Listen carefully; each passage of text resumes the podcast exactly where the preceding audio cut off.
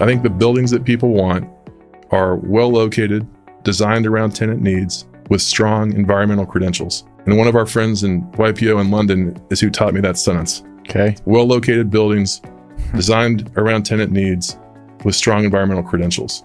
Hey guys, welcome back to the Fort Podcast. My name is Chris Powers, and I want to thank you for joining me today.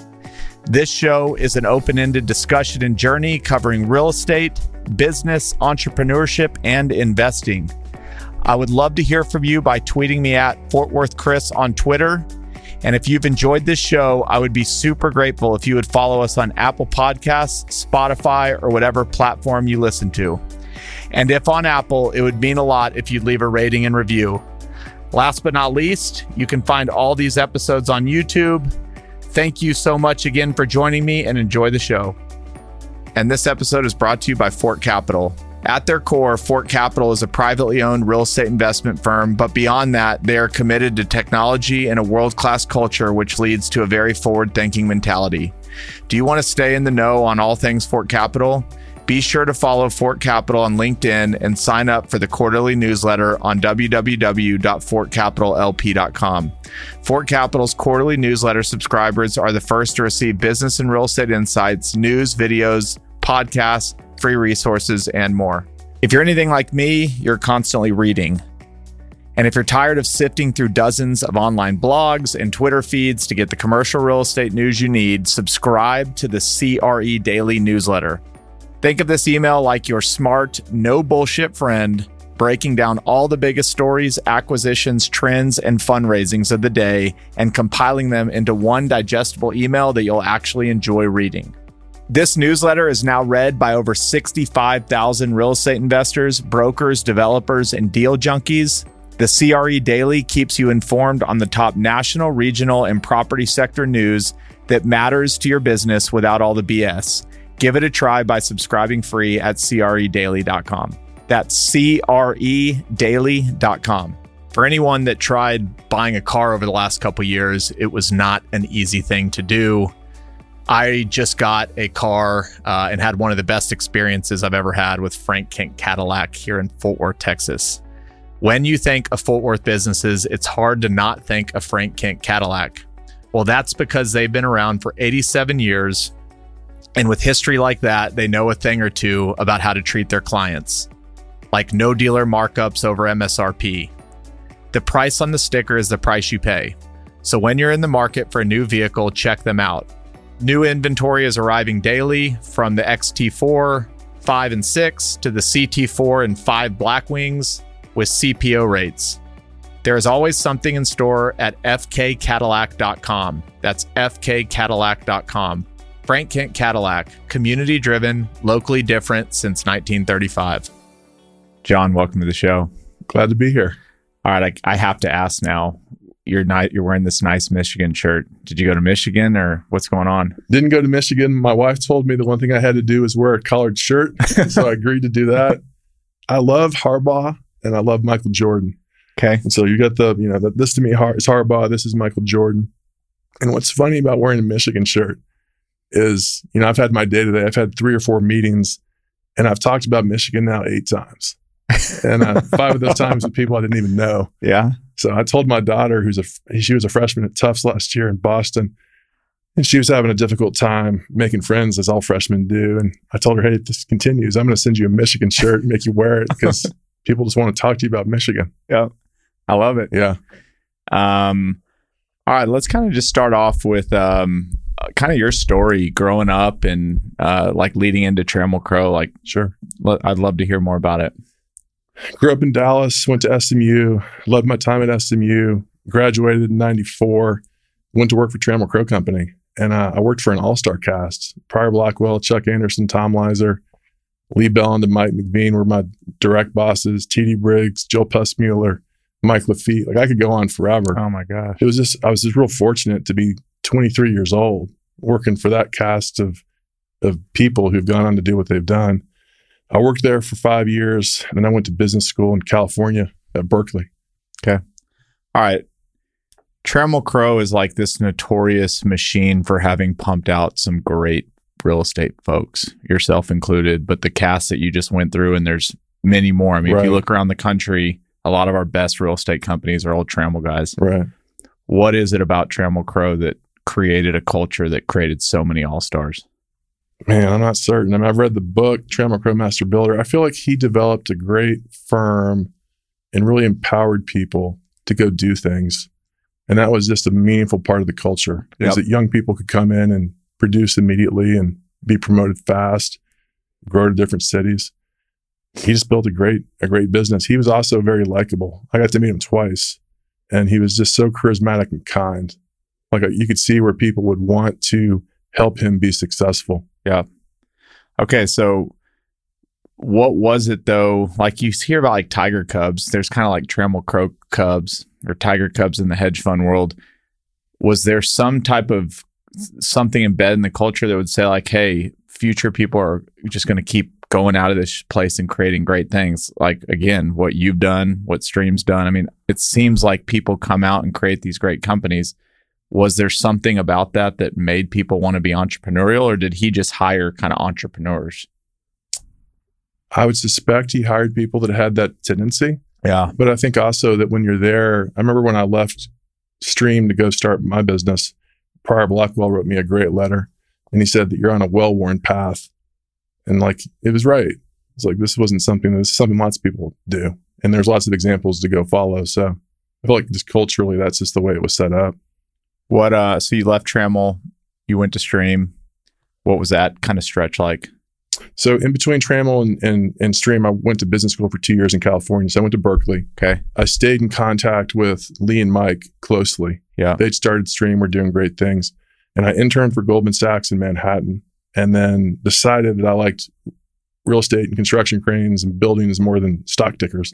And so came back to Dallas, went to work for Stream, and we had probably 50 people. And it was just, it was a great place. It still is a great place. But like, I had a really fun time working there for eight years and learned a lot and was great. I'm grateful for the opportunities I had there. And what did you do there? What side of the business were you on? I started off in project leasing and was the top producer for two years. And then they were real kind and put me into a leadership role running the project leasing group. Then I got to run the Dallas office and then I got to open up offices in Atlanta, Orange County, and Houston. Yeah. So it was it was fun. Okay, so 2009 comes. What was the kind of the tipping point to spread your wings and move on to Altschuler and Company? I felt like things were really tough at that point. Okay. Like the market was bad. And I decided that like the market's going to be bad, whether I'm at Stream Realty or on my own with whatever the firm's called. And just decided that I wanted to, I knew I'd, I'd always had a lifelong goal to do this and felt like I was only getting older. It was only going to get more difficult. So, really, with no business plan or plan or anything, I just w- walked in and, and quit. And I'll tell you, if you were watching like a running highlight film or running film for me for 18 months, there weren't, weren't a lot of highlights to cull from as I got started. But We, st- we stayed at it and it worked out well. Okay, I think this would just be interesting to talk about. You kind of rode the wave of real estate up, and then you saw 2009 happen. It market's getting interesting right now, but can you just kind of speak to your recollection of how th- things change from call it the heights of 07 to 09 and like how quickly just emotions and things that you saw that I mean you saw this correction happen and it we went from the top of the world to the bottom of the world pretty quick. What was all that like? So I remember reading in the Wall Street Journal at one point that Bear Stearns had some investment vehicle that was $1.6 billion and they were marking it down to zero. And I was just like, well, that was interesting. and then about the same time, I remember Blackstone bidding up equity office properties. Or sorry, yeah, Blackstone was that was a massive competition to buy that portfolio. And they were buying it and then piecing it off, selling it to different groups right at the very top. Uh, at the time, we owned Chase Tower, and we were trying to we were selling that in the market. So we were watching groups bid on that, and watching that process close. And this was all during like from summer of 08 to the end of 08.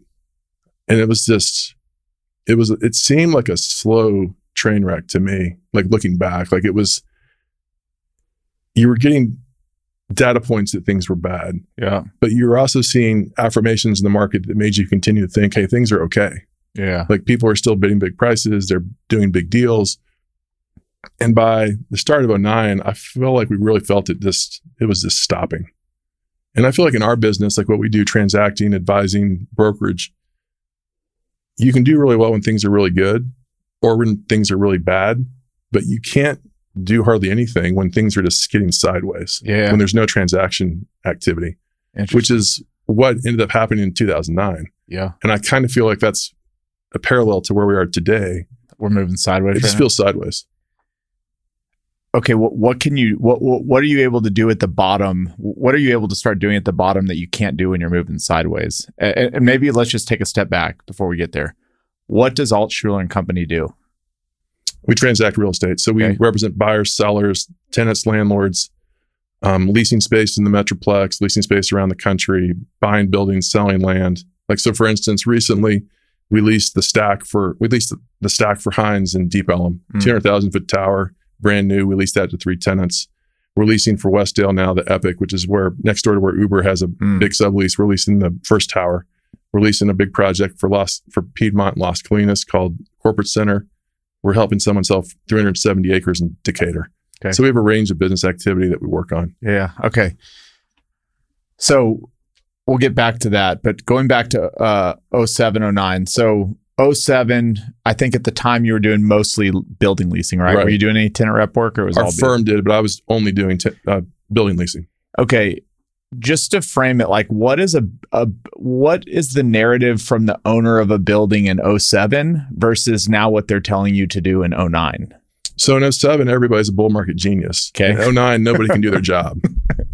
Seriously. yeah And like in between, you just do a bunch of practice work mm-hmm. as the leasing agent. Like you keep showing space, you keep responding to space inquiries, you respond to RFPs, you send proposals, you do space plans.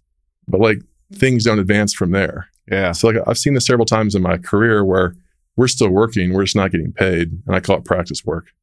you're just getting reps in Yeah, you get reps for a while.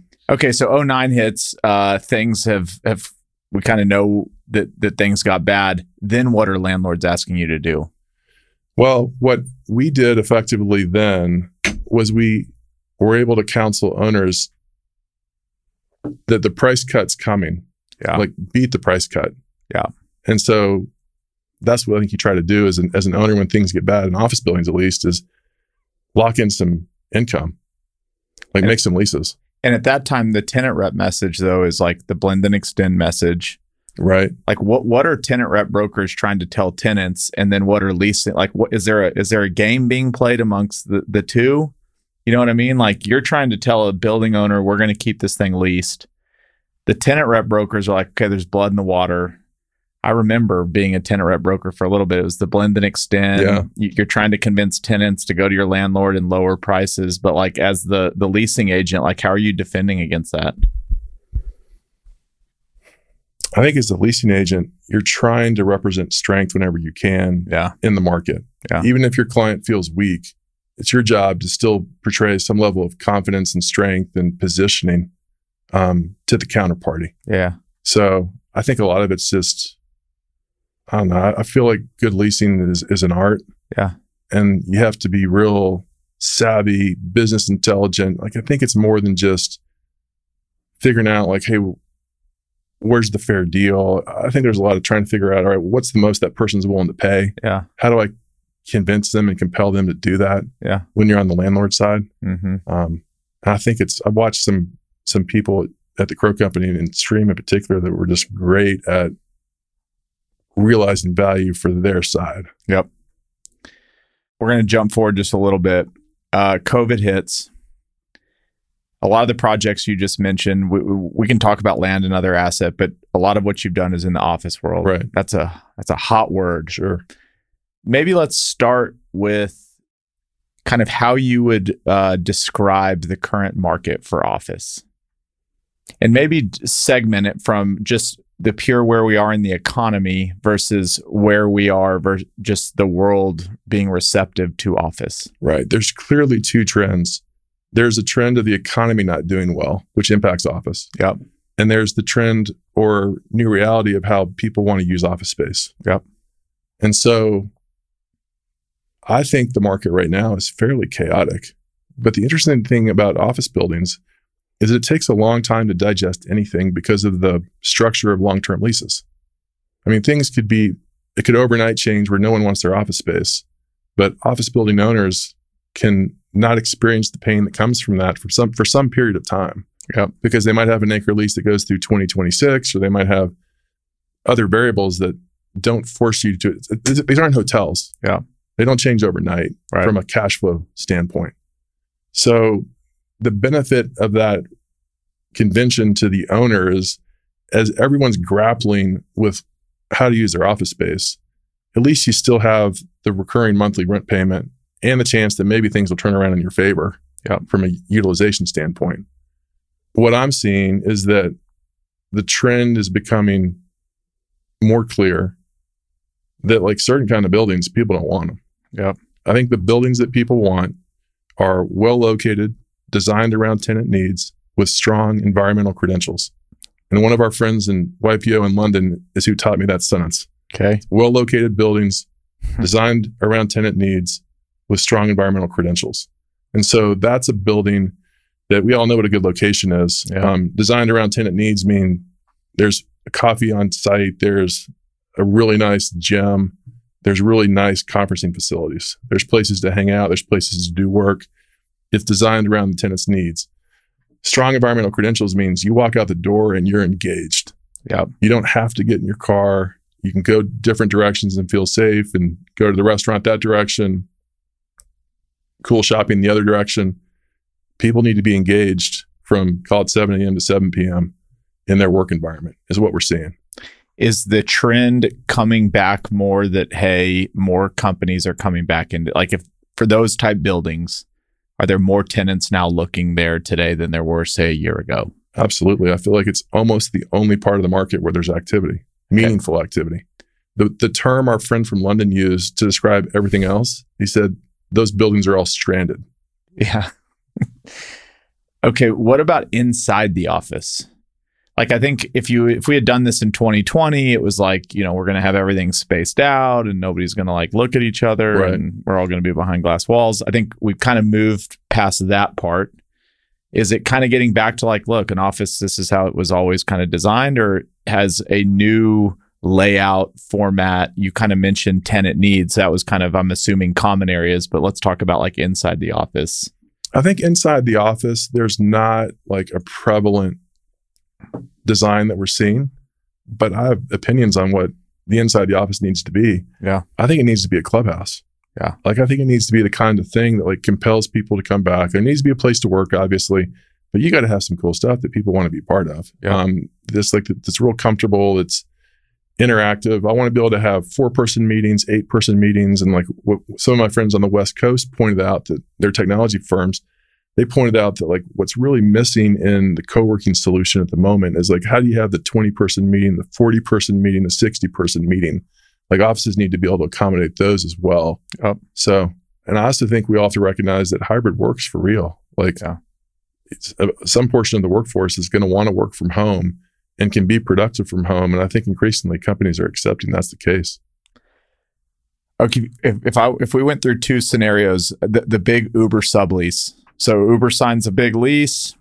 They decide we can't really fill it. So what happens in the market when uber puts up hundreds of thousands of feet? I mean i know it's for lease. Uh, is there a reason why that space would lease slower than it had it never been leased to begin with? Like what what happens there? How do you think about that? The space that they're subleasing has never been occupied. So it's, it's most of it's shell. Yeah. so in theory they can turn over an allowance that they would receive from the landlord awarded to the next tenant and that tenant would never really know yeah that this was an uber space Okay, well then if I took the second example, which is Facebook just pulled out of a six hundred thousand foot lease, same thing.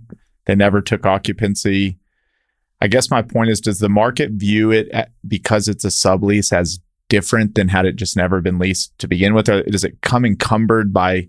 I guess it comes encumbered by Uber or Facebook's original lease, but does it make it less or more attractive? Does it matter? well i think it can't matter i think uh, ultimately you're assessing your counterparty Yeah, and i think that some companies may be more deemed more reliable than other companies Yeah. i'm making no comment on those two but just in general i think that when you're in a sublease situation when you're the subtenant you need to be concerned about the sub landlord's credit as much as they're concerned about your credit Right. Where typically in an office lease with a landlord and a tenant, there's a little less concern about that because the tenant can write in some protections that basically address the landlord's credit. So you're saying uh, Uber signs with Altschuler and Powers Company. We're we're worried if if if Uber goes out of business, now we're kind of stuck in their Right. shit show. That's your concern as a sub tenant that Yeah. you don't have as a tenant. Um, you know, our partnership could go drive really strong terms with a landlord about SNDAs and things that we're gonna we're gonna be able to control if they aren't fiscally viable. yeah. Let's talk for a second about stranded buildings Sure, because there's a lot of them. I agree. maybe just the, the basic question is what you kind of uh, or maybe comment you basically said there's really no activity happening at those right now Right. if there is activity what kind is it just people looking for a really cheap rate or So I'm I'm thinking three story value office by DFW Airport. Yep. Like those, a lot of those buildings are leased. You can drive past them. There's still nobody in the nobody's using the parking. So like the tenants that have the spaces leased don't even use them. And when you think about like the rallying cry we hear for office space at the moment is like it's culture building. It's you know how you rally the troops. Like who's really going to convince themselves that this is the building we lease to get everyone excited to come back to work? I think they're in a tough spot. It's like who's looking at them? I would imagine industrial developers are looking at them. I've noticed some trends in Dallas of bigger office parks with older product purchased by apartment developers, knocking them down, delivering some higher end apartments.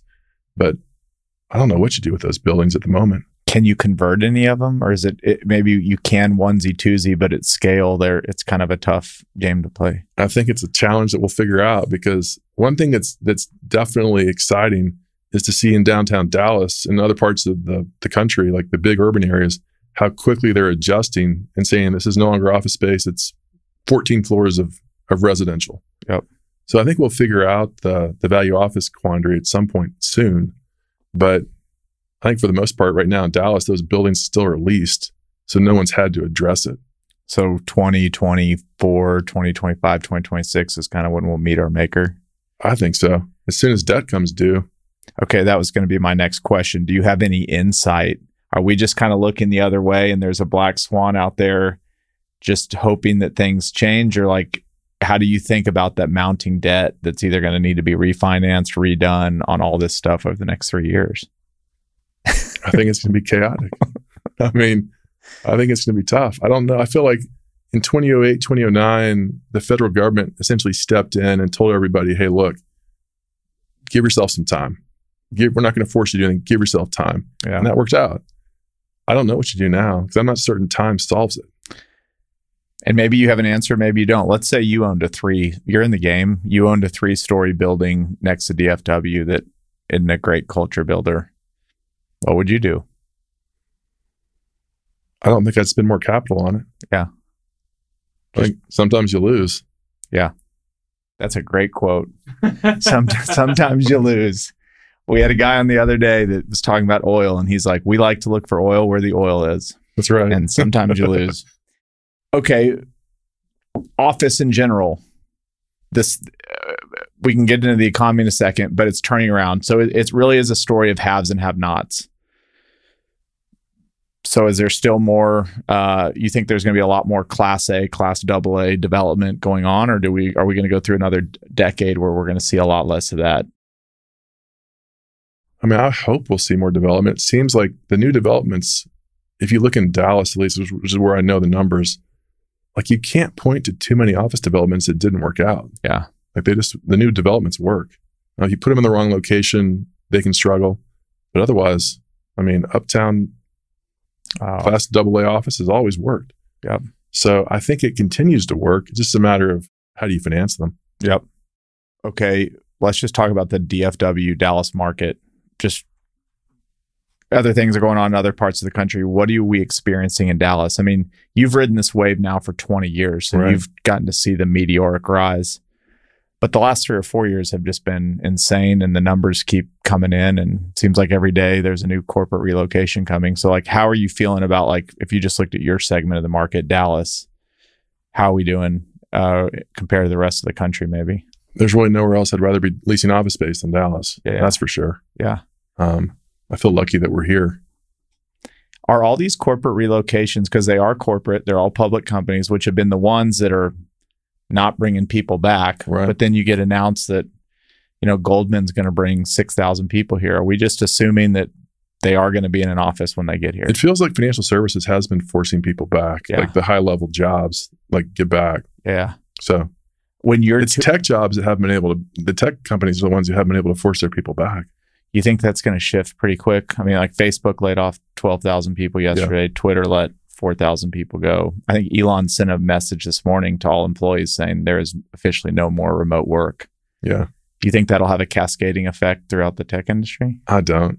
Yeah. I think there's certain people that think they can lord over employees and tell them you have to be back in this office. I think most companies feel that their their personnel are, you know, not, I wouldn't say perilous, but like I don't think they feel like they control them. Yeah. I think that Elon Musk seems to think he controls lots of things. Yeah. and I think most employers don't feel the same. Yeah. So I, I, also think like the a recession or a downturn has the potential of just reinforcing the work from home aspect of like, hey, if you want to work from home and we don't want the expense, like we're both winning here. Let's Yeah. not take the office. so you're an office guy. I'm just being honest. I know. What what what do you want to, what what does a great future for office look like to you?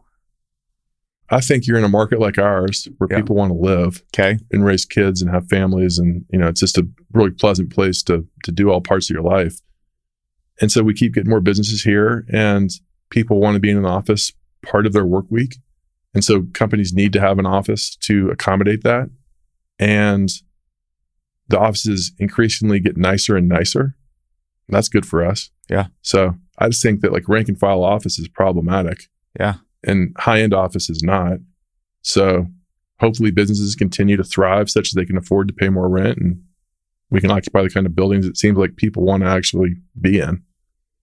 You kind of mentioned the clubhouse thing earlier, and you've been we've been talking about Class AA office. It makes me think about Old Parkland, uh, and maybe the question is: Are you seeing more um, either developments, or maybe it's just a building where you're starting to see cluster formations of tenants that have lots in common that they're forming these almost communities? Because when I think of Old Parkland I think I know the rent's really high and it's just the most beautiful place ever, but like the power of that tenant mix together is almost undescribable.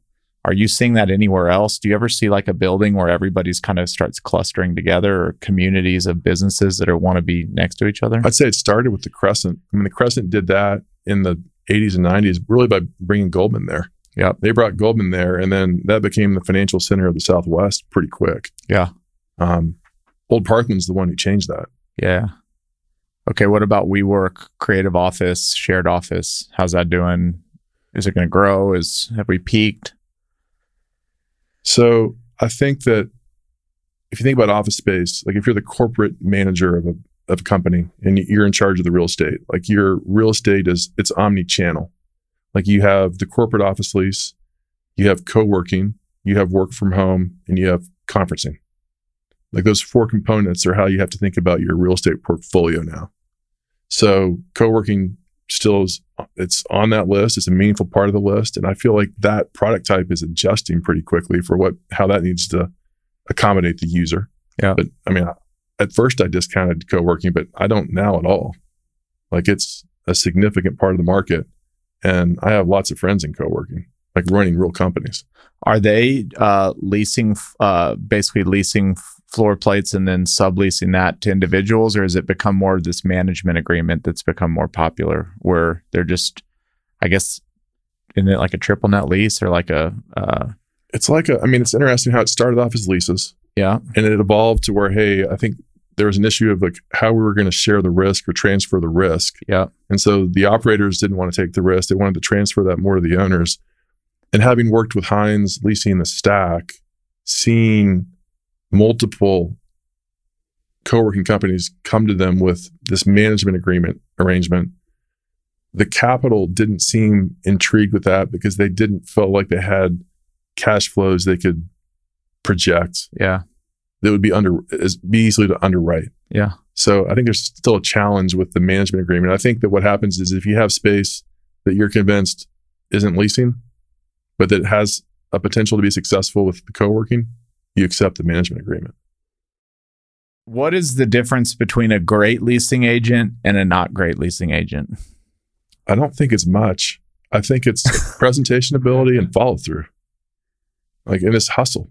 Okay, so if I'm a young guy and I'm going to come or girl and I'm going to come work for you, what are you telling me to go do? I think you got to start. So I, I remember how I was taught. Like you figure out any part of the market. Just figure out a part of the market, a small slice of it, and just go figure out who owns all the land, who owns all the buildings, who the tenants are. Like I remember at Crow, I got sent through downtown, all the buildings, stacked them all. After I'd done that, I had to go stack other buildings. And stacking wasn't just going down and writing down who was there. It was like walking in, handing out my business card, asking to speak to the decision maker. Can we talk about your lease? That kind of thing. Um, I remember my career. I think I thrown out, out of nine buildings that first year. I got a nasty letter from a competitor that was sent to I think Lee Belland. Turned me into an office hero for a week that I received that letter. But yeah, it's just hustle. You, you go figure out who the tenants are, where they are. You try to engage with them, figure out the competitive set, and just track the market, get in front of deals. And like when you're aware of a deal, you just got to keep following up, following up, following up, get the tour, give a great tour, and then more and more follow up. I always tell our group, we want the ball out of our court. Like we want to get the ball into our court and hit it back. Yeah. Get it back to our court, hit it back. Like you want to keep things moving, but like that tends to happen because you're hustling. And I remember being teaching me that it's our job to convince people to do things that left alone they otherwise would not do. Yeah. Like when you're a leasing agent, that's what you're doing.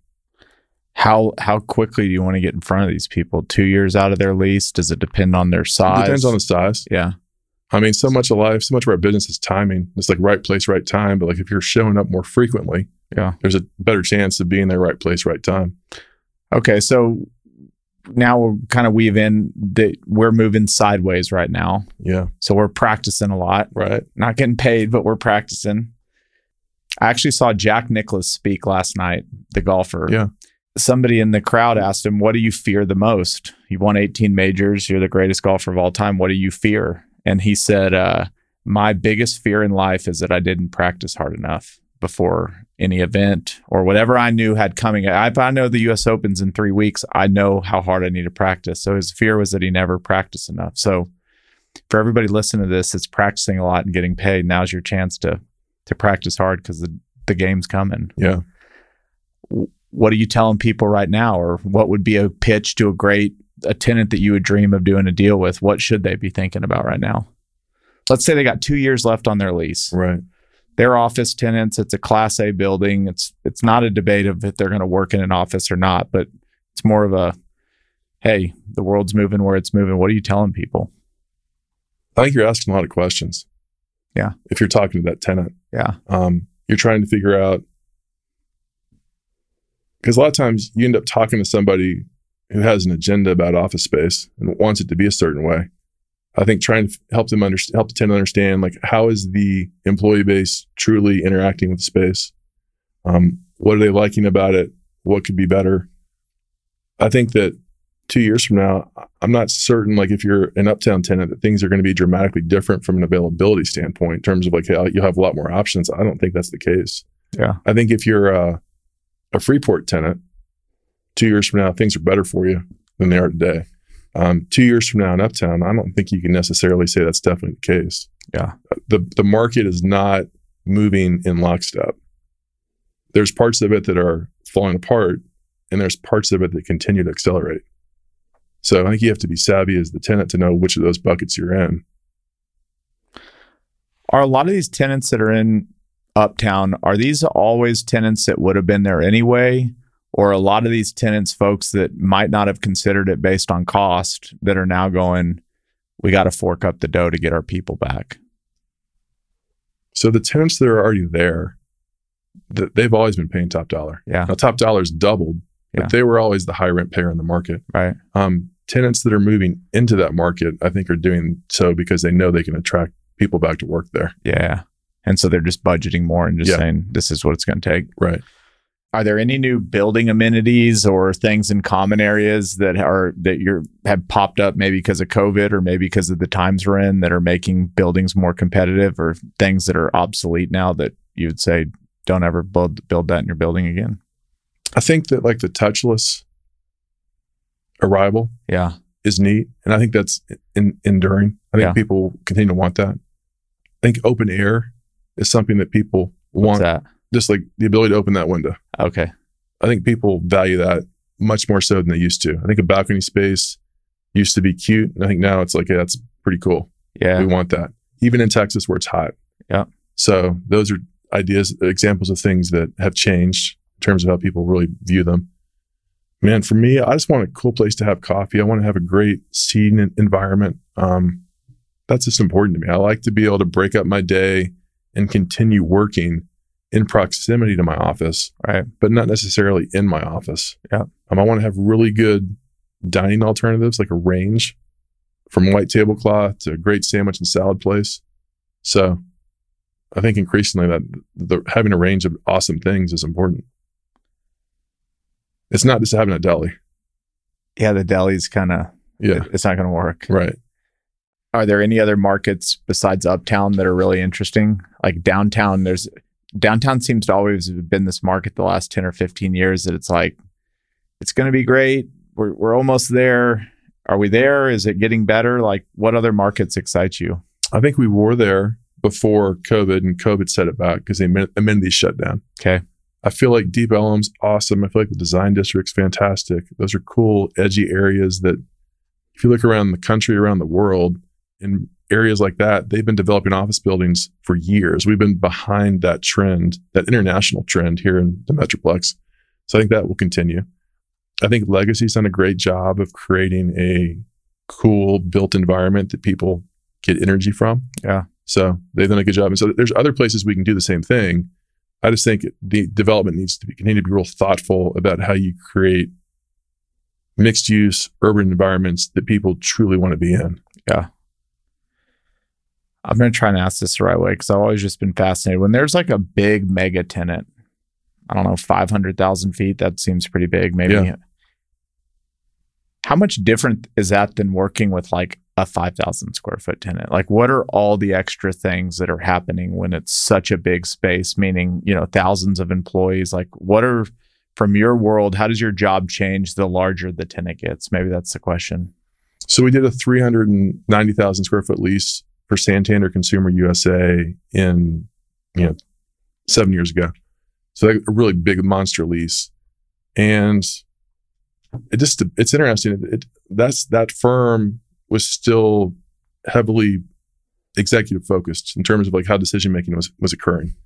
I'm working on a 100,000 foot lease right now where it's clearly more of a committee and that committee is rather sophisticated and each of the committee members has different expertises they bring to the discussions that we have about this lease and the deal Yeah. so the 5000 foot lease you tend to deal with one or two people Yeah. the bigger leases you tend to deal with with many people and they're all really sophisticated in their expertise And that takes a couple years to get a lease like that done. it can it also can happen pretty quickly Really? yeah Like, how quickly? We started the lease for santander in june and had it signed in october so that was four months When did they start touring it? we probably, you know, I worked with them actually though for, we were working with them for a year and a half before just with their existing landlord. The time wasn't right. Yeah. They wanted to time up their expiration to the new deal, but it didn't take long once we entered the market to get the deal done. this has to be hitting office harder than industrial, which I know better.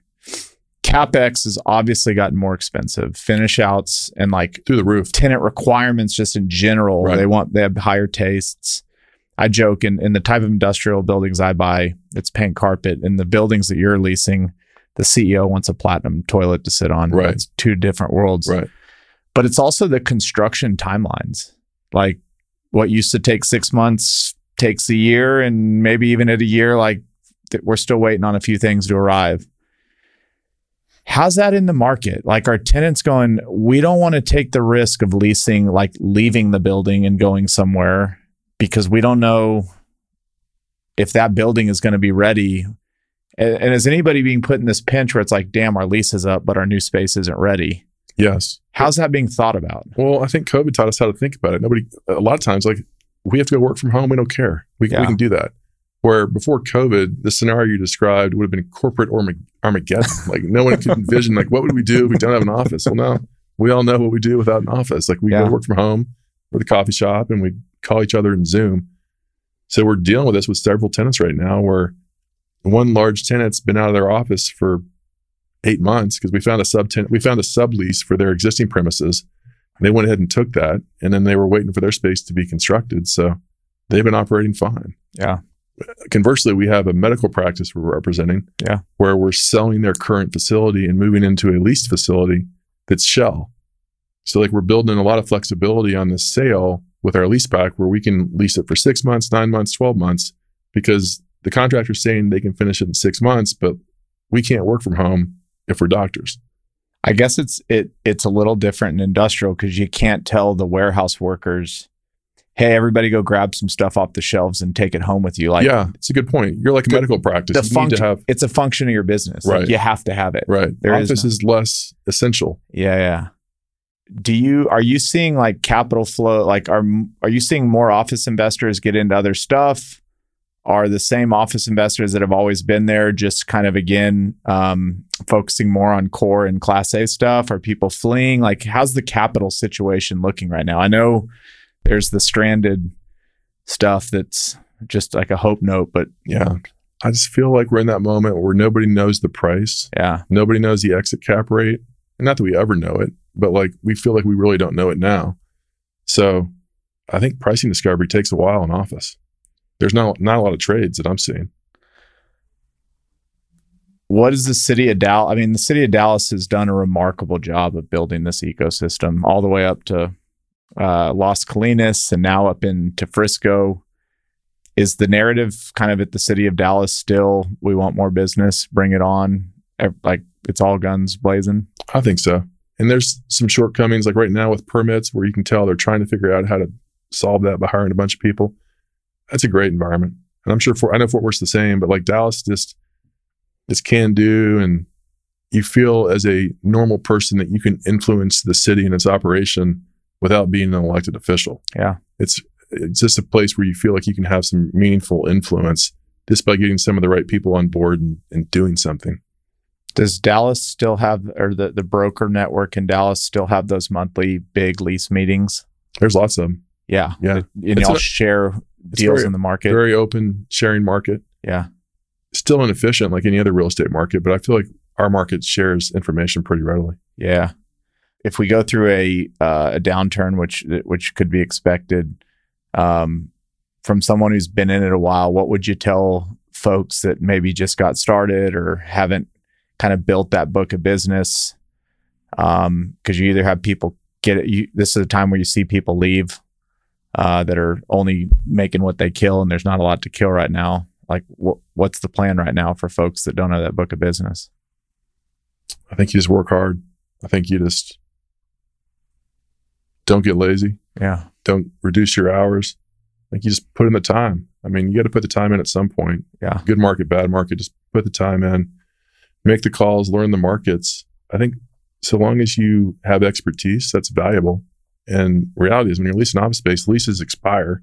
So people have to do something. They're going to keep their office space. So there's always opportunity. Yeah. And things change fast. I mean, as, as bad as it might feel at some point, I've never seen it seem bad, stay bad forever or, or for a long period, really at all. Yeah. It bounces back. It seems to me like markets move so quickly now. Yeah. Up, down, like back. It's just, I think there'll be opportunities, lots of them. Um, I would be remiss not to talk about. I think y'all are one of the best marketing. Y'all do have some of the best marketing in the real estate industry. Thank you. When you go to their website and you and you click on what we do, I think I have this line written: "We chew glass and breathe fire." Who developed your marketing? Is that you? Well, it's Slant Partners. It's a marketing firm. I feel like I sort of co-founded. My co-founder would tell me I didn't. Yeah, so I, I didn't. but we all office together. Yeah, and we have just a really good spirit about our our office, and I feel like it's been real helpful to to me in my career to be aligned with Rebecca Cole, who is a Baylor grad and went to business school at University of Chicago and founded Slant, and to have been able to work with her for so long because it's her and her colleagues that do all that stuff. Your signage is great. Thank I mean, I, it's all great. I appreciate it. They do it. I mean, like you're selling a piece of land, and it, I think it says like "let dirt fly." Make dirt, make dirt fly. It's awesome. Thank you. I think you're leading the pack there, and I don't really have a question. I just wanted to tell you on this podcast that I love marketing, and it's some of the best I've ever seen. Well, I really appreciate it. It, it goes a long way. Um, all right, let's just kind of uh, we've kind of covered a lot of office, and we don't have to go into other asset classes. But if we we have a forward looking thought, um, how are you preparing your team for the next two years, three years? I think in, in, we're just trying to, to build more relationships with with clients that will want to do more things. I mean, I think you're trying to grow your team, you're trying to grow your client count. Yeah, it's that simple. It's not a hard business. So when things slow, I, I just want us spending more time with prospects, with our current clients, um, with market participants, just trying to get information and trying to get ideas. So I think it's that's our, our formula. And I kind of kept keep touching on this because I'll I will say, um, and I mean this in the most positive way possible is uh, your reputation and everything I've always known for you is that you have outworked everybody. Well, thank you. And that that's kind of been your thing. Well, thank you. And did that come as a kid? Did that come from your parents? Like, where did that develop? Because it, it is a very known thing about you that you will outwork anybody that you're in the room with. It's funny. I remember McBean telling me that if you tell enough people you're bulletproof and invisible, some people will believe you're bulletproof and invisible. And I think maybe I just told people I work really hard. I, I don't know how I got that um, reputation. I appreciate it. I think that I've been demanding at times like just like, hey, here's some standards we want to adhere to. Let's adhere to the standards. They're not that hard. Let's just do it. And I think not everybody is used to that kind of messaging, like you know, high expectations. And so I do think that I'm demanding, and I know I got that from my parents. So, but in terms of willingness to work hard, I feel like it's just the way I was raised and just what I've always seen work. And it's honestly the example I've seen from everyone else who's way ahead of me is like they're working hard the secret is is work hard. Yeah. And I think I don't know. It's not the world we live in doesn't preach that as much, but I feel like we used to celebrate hard work maybe more as a culture than we do today. Probably. Um, and maybe that will, if there's some bright sides of a recession or a slowdown, is it inherently makes people work harder. Sam Zell was talking at a conference the other day I was sitting at, and he said, um, you know, when money's really cheap, it doesn't cost you anything, your team, to punt a project another month. There's really not a lot of cost to it. Mm-hmm. But when money's not cheap, every day that that project doesn't start Dollars. is costing you something. Yeah. And so one of the things he said was going to have the biggest impact at the same time that interest rates were going up, he believed that America's work ethic is going to get kicked back into overdrive because there is no time anymore to like punt projects per se another month. And I thought that was interesting it's also like to me, like I, I've watched Golden State play basketball games several times, and like you get there early and you watch Steph Curry warming up, and it's not your typical warm up. Like he's out there hours early, just grinding through this workout, always with the same coach, like doing the same drills, but like it's awesome to watch. Just like to see someone who's the very best, the very best, how hard he's working. Okay, this is totally off topic. I was doing a little bit of research, um, and I know that you've written some things uh, for D Magazine, but you wrote one that stood out to me. Uh, and in the world we're living in today, I just thought it was interesting. So I was going to talk about it. You said that it's really important to become a global citizen in today's world. I've never thought about that. So this is why I wanted to talk about it. I've always, not that I've think it's bad to be one. I've just never thought that that's something I should strive for. So I'm going to ask you, and for others listening, why did you decide to write about that, and why is being a global citizen important? I'm not certain why I decided to write about it. I just know that, like, when I was writing for that publication, I only wanted to write about things that I was moved to write about. Okay. I didn't want to just like turn in a piece and I wanted to just do good writing and I wanted to write about things that mattered to me. And to me, like when I think about being a global citizen, I've, and this is particularly important, I think, for Texans. Okay. Because I am, this is my mindset, and maybe yours. Whenever someone asks me where I'm from, I'm from Texas. Yeah. Or I'm, I, a lot of times I'm from Dallas. Yeah. this is like when I'm in Los Angeles, New York, Atlanta, when I'm overseas, I'm identifying as a Texan before I'm identifying as an American. Yeah. So we especially, I think it's important to think about global citizen, citizenry. So a global citizen, in my mind, is conscientious that there is a globe of people that we are all contributing to and interacting with. And I just feel like you can get great ideas, you can make great relationships, you can learn things, you can bring those things back to your local community just by being out and about and by having that mindset of being a global citizen. And I learned it from a guy from Pakistan who had gone to Penn and I was on the ski slopes with him in Lech, Austria, of all places. And I asked him, Hey, do you like Penn? He said, I loved it. It put me on the path to being a global citizen. Mm-hmm. And so I said, Explain to me what that means to you. And it's just interesting. Like a guy from Pakistan, like his idea and his pride of participating globally, I just thought it was a neat way to approach life. And I thought it seems unique too for a Texan. So I want to be that way. Are there things that have changed about your life by thinking about the world that way? Like, do you travel more? Do you well how you taught your kids? Like, what what has changed maybe since that conversation? Sure. So I I was traveling before, but it reinforced that. I was reading international publications before, but it reinforced that. And so, like when I'm reading The Economist, when I'm reading the Financial Times, I just realize I get so many good ideas from those publications. Whether it's ideas like an like The Economist is more like talking about the economy and our political systems, and they're giving me ideas about a lot of things I can't influence, maybe. But like Financial Times, when they're talking about different regions and places to go and things to see and ideas, I just learned so much from reading those things that I then can actually go see for myself and dive into. I just, yeah, I think he really changed our approach to travel. And, you know, we're talking about our kids before the podcast. We were going to Paris when my youngest was a, a year, my oldest was 10 and we've been going on an international trip at least once a year with that whole tribe. And I know it's influenced. I can just tell from my kids, like the things they talk about, like my daughter being willing to go to Boston for college, my wife kind of getting the realization that, you know, you're, she's the mother, these kids are going far away. But when you travel, you kind of realize how, how close everything really is. Yeah. So do you, um, do you think we're becoming a more united globe right now, or are we fracturing again? I think we're always fracturing. Yeah. I think we're always close. I think we always, I don't know. I think if you, if you study history and look back, I can only imagine what it was like to live here in the 60s. I mean, people like leaders being slain from, you know, JFK to Martin Luther King to Malcolm X to RFK, like people just getting killed on TV plus all the unrest, plus the wars, I think it's always choppy, honestly. But I think when you're in the moment, you always feel like, oh boy, this is as bad as it's ever been. I don't, I don't think it's that bad. I don't, I don't, think we're that divided. I think we can get back. I think we agree on lots of things. It's just extreme things that we don't agree with. So, do you watch that show? No, I love it. Succession. What was that? Succession. It's the theme show uh, song for Succession. See, that is the best thing about a podcast. That makes this makes the podcast even more raw and authentic. Sorry about that. No, it's great.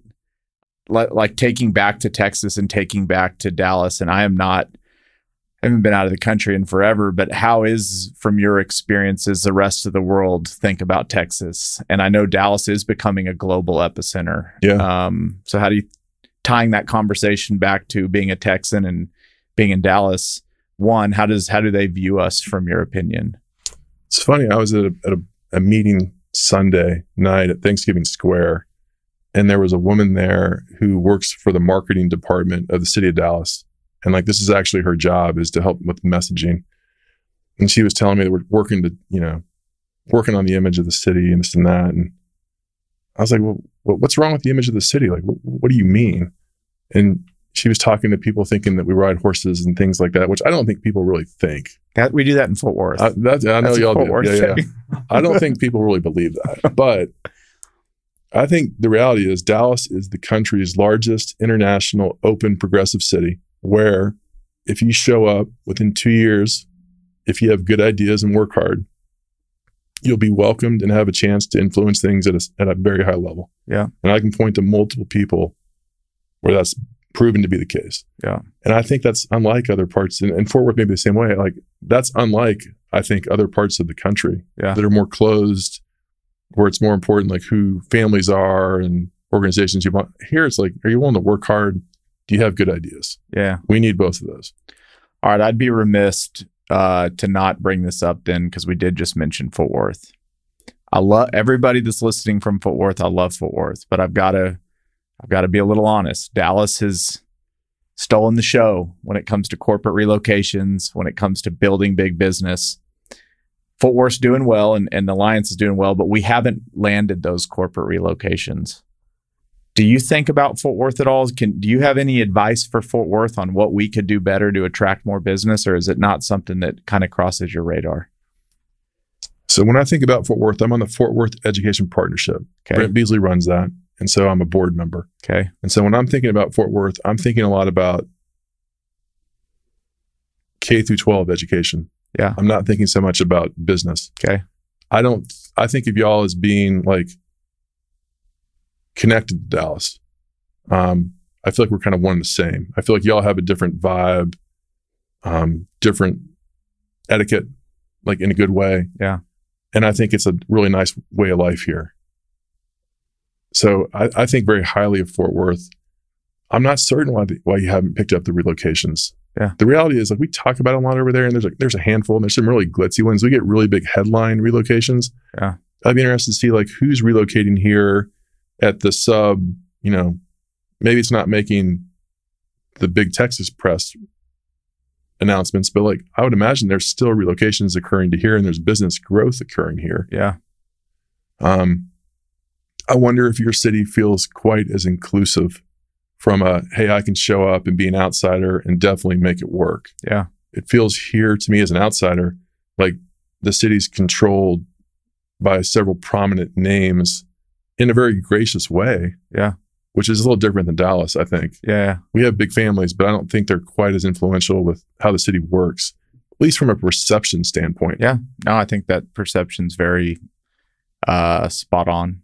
Um, and like you said, I think Fort Worth has an amazing culture, great people. Uh, I'm one of the Fort Worthians that feels lucky to be next to Dallas. I know we have our T-shirts that Yeah. say "Don't Dallas my Fort Worth" or something, but I am one of the ones that love. I'm so grateful. I told you tonight I'm leaving here and I'm going over the. I call it the big city. That's right. Um, I'm excited about it.